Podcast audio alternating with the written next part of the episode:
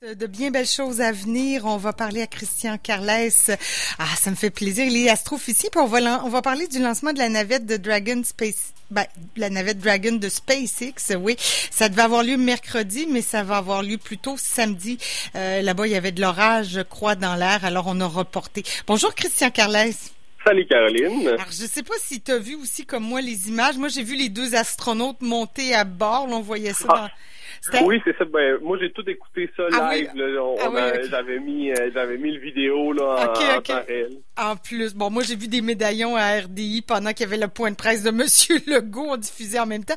Mais j'ai été très impressionnée de voir ces deux gars-là monter à bord les, les habits de cosmonautes, un peu à, la, je sais pas, Odyssée 2001 de l'espace, là, tu sais, euh, bon. Oui, hein? hein? Oui, c'est ça, l'esthétique. Euh, celui-là, euh, ce costume-là, c'est le nouveau costume de SpaceX qu'ils ont développé. Euh, ça s'appelle un spacesuit. C'est le nom qu'ils lui ont donné. Et euh, c'est eux qui l'ont développé spécifiquement pour leur vol.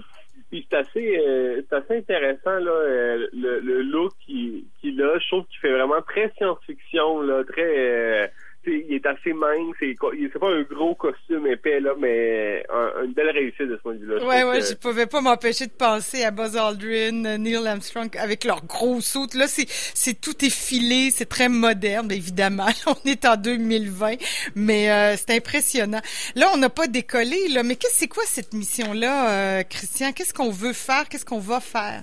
OK, donc pour remettre un petit peu en contexte, euh, finalement, ce qu'on ce qu'on souhaite faire, ce qu'on souhaite aller faire, c'est faire la démonstration que la navette en question, donc la navette Dragon 2 par SpaceX, SpaceX étant la compagnie de Elon Musk qui est aussi derrière Tesla et plusieurs autres initiatives là euh, euh, du genre, donc, on veut faire la démonstration que cette nouvelle navette-là, elle est sécuritaire pour les vols, euh, euh, pour les vols avec des gens à l'intérieur. Donc, vols habités.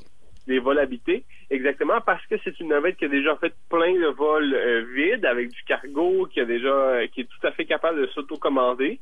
Mais là, ça, ça aurait été le premier lancement avec des gens dans la navette euh, tout simplement pour faire toutes sortes de tests pour vérifier que tout est correct parce que Dragon 2, c'est une des deux navettes euh, dans le fond que les États-Unis souhaitent utiliser pour le, pour le futur euh, proche et moyen euh, pour pouvoir aller à la Station spatiale internationale.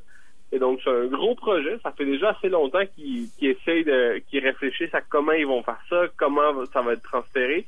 Et là, c'était le premier vrai test qui a été malheureusement annulé pour la météo. Ouais, c'est ça.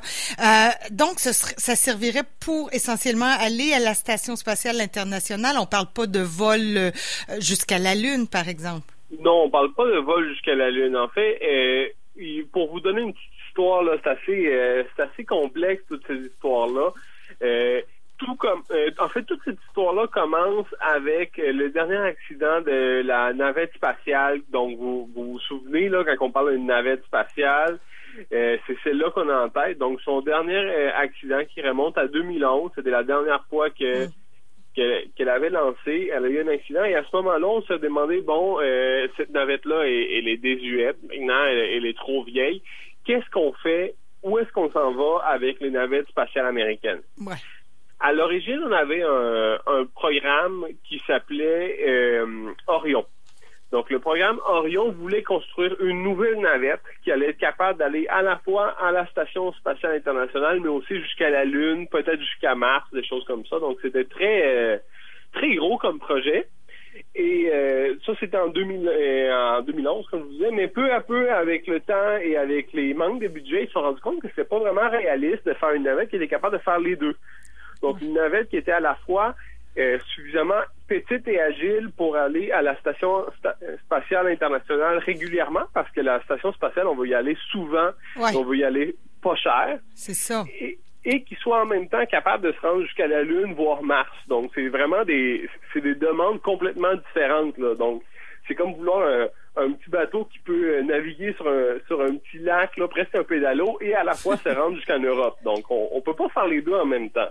C'est deux affaires, deux missions complètement différentes. C'est ça. Donc, ils ont décidé de séparer les missions. La mission Orion a été gardée pour les vols internationaux, euh, pour les vols internationaux interplanétaires et euh, bon euh, vers la Lune.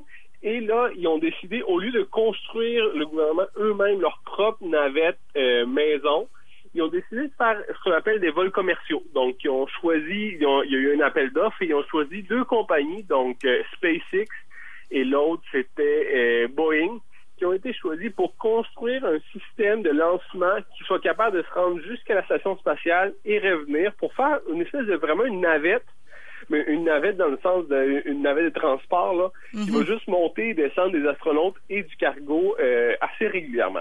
Oui, c'est ça, parce qu'on sait les astronautes euh, comme David Saint-Jacques qui restent dans la station spatiale quelques mois, ils reviennent, il y en a d'autres qui, qui prennent la relève, faut, faut, faut euh, alimenter ces gens-là en toutes sortes de, de choses, là, donc il faut faire, comme tu dis, des, des vols aller-retour. là. Exactement, donc il y, a, il y a deux catégories de vols, il y a les vols habités et non habités, euh, qu'on dit aussi des vols de cargo. Donc, les vols de cargo, eux, ça fait longtemps que, que ces, que ces compagnies-là sont capables de les faire. Donc, déjà quelques années, ils sont capables de prendre du matériel. On parle de nourriture, d'oxygène, d'eau, euh, d'expérience scientifique, des choses comme ça, et les monter jusqu'à la station spatiale, puis redescendre ensuite. Mais là, la nouveauté, c'est pouvoir monter des gens, donc des personnes, des astronautes. Dans ce cas-ci, c'était deux astronautes qui étaient censés monter euh, vers la station spatiale pour y passer entre deux et trois mois. Donc, les dates sont, sont assez flexibles. Et ça, ça serait la première fois qu'on le fait avec une autre navette que la Soyuz. La Soyuz, et dans le fond, dernièrement, là, ça fait neuf ans qu'il n'y a pas eu un lancement vers la station spatiale, qui n'a pas utilisé la Soyuz russe, qui est en ce moment la seule navette qui est capable de le faire. Et les Américains, bon, vont sait leur fierté, surtout du point de vue spatial, là. Euh, ça leur faisait mal de devoir euh, être dépendants des Russes pour pouvoir faire leur, euh, leur transfert vers la station spatiale. Et donc, ils ont poussé très fort là, pour, pour pouvoir faire ce vol-là. OK. Alors là, la navette, c'est esthétiquement très beau, mais est-ce que est-ce que c'est c'est effectivement très sécuritaire? Mais ça semble très sécuritaire. En fait, étonnamment, là, pour vous donner le chiffre, le critère de base de, de la NASA en ce moment, et d'avoir des finalement des, des possibilités de, de, complications de une chance sur 270. Oh. Donc c'est vraiment c'est le chiffre à atteindre. En bas de 1 sur 270, on on on n'y va pas. Au-dessus de ça, c'est correct, il est certifié comme étant euh, correct pour les pour les gens, il est suffisamment sécuritaire du point de vue de la NASA. Donc dans ce cas-ci, je pense qu'on atteint une chance sur 276 qu'il y ait une erreur. Pour vous donner une idée, là, ça, ça, nous semble beaucoup, mais c'est vraiment très faible, en fait. Ouais. Ben, j'ai l'impression quand même. Là. La Soyuz, elle, c'est est-ce qu'on on avait évalué les, les chances de euh, complications? très Parce que c'est quand même. C'est très difficile à évaluer a posteriori. Dans le fond, ça, c'est des calculs qui sont a priori. Donc, avant le lancement, on dit, bon, les probabilités sont comme ça. Une fois qu'on commence à lancer, ce qu'on utilise, c'est plutôt euh, la euh, les résultats, surtout pour la Soyuz, qui a fait des centaines de lancers, et elle, sa, sa fiabilité est extrêmement haute à la Soyuz. Là. surtout parce qu'on la connaît déjà tellement bien. Là. Ça fait quoi, 40 ans, 50 ans presque qu'on utilise la Soyuz pour faire les lancements. Donc, on la connaît d'un bout à l'autre et donc euh, elle, est très sécuritaire. Bon. Et puis le fait que Elon Musk, euh, qui soit du privé, travaille aussi avec la NASA. Là, on reste, on reste dans le monde de la NASA. Là, il y a pas de, il y a une cohabitation possible entre le privé et le public? Mais c'est, le pari qui a été lancé. c'est, très américain. Oui, vous savez, euh, devoir impliquer le privé dans tout ce qu'on fait.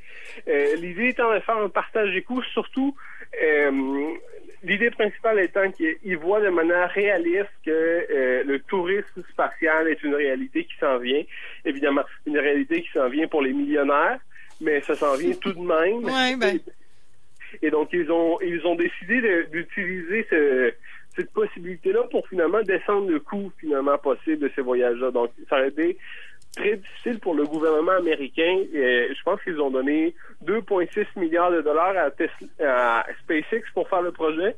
Eux-mêmes n'auraient pas été capables de faire le projet pour 2,6 milliards parce que c'est impossible. En fait, 2,6 milliards, c'est pas assez d'argent. La différence, euh, SpaceX espère la faire, euh, dans le fond, la faire après avec euh, du voyage touristique et des choses comme ça. Donc, c'est ce qu'on essaie de comme faire ouais, gagner la différence économique entre les deux là mais on va bien voir je pense que ça se passe assez bien en ce moment mais on verra bien est-ce que tu serais partant toi Christian pour un voyage spatial? Moi je serais très partant là donc ça a l'air vraiment très excitant euh, justement. C'est assez... Euh, surtout, c'est moi, je trouve ça fou de voir la précision à laquelle ça se fait. Là. Donc, le lancement qui devait avoir lieu euh, mercredi a été reporté à samedi. Peut-être dimanche, si jamais il fait pas beau samedi non plus. Mais on n'est pas certain. C'est assez particulier, vous savez. le jour du lancement, on a une fenêtre à peu près maximum 10 minutes pour lancer ah à l'heure à laquelle on choisit. Oui, on, on choisit l'heure. La raison étant la suivante. la navette, il faut la lancer et il faut qu'elle arrive juste au bon moment, au bon endroit pour rattraper la station spatiale internationale qui, elle, fait le tour de la Terre plusieurs fois par jour. Donc, elle tourne extrêmement vite. Il faut comme il faut comme s'arrimer pour arriver juste juste au bon moment. Donc c'est pour ça que euh, plusieurs personnes aux États-Unis, en Floride, demandaient mercredi, mais il y, a juste eu une petite averse pendant un bout de la journée. Pourquoi vous avez pas juste attendu deux heures Ils disent non non, on a 10 minutes pour lancer. Si on lance pas dans ces 10 minutes-là, on attend la prochaine fenêtre parce qu'on ne sera pas capable d'aller rattraper ou on va manquer ben la station spatiale. On a un objectif effectivement assez précis là, plus à, atteindre, c'est clair. Mais c'est ça, on va très loin et très vite. Et donc réussir à arrimer finalement toutes ces vitesses-là, c'est pas facile. Et on était finalement on est obligé de reporter. On espère que ça aura lieu euh, samedi finalement en après-midi. OK, bon, on va suivre ça. On s'en reparle, Christian. C'était vraiment super. Merci beaucoup. Je souhaite un jour d'aller euh, dans un voyage spatial. Ah, je le souhaite aussi, Caroline. Ah, oui, euh, oui, je me le souhaite pas mal. Bon, à défaut d'être millionnaire, peut-être qu'il y aura des concours, euh, tu sais, gagner votre voyage dans l'espace.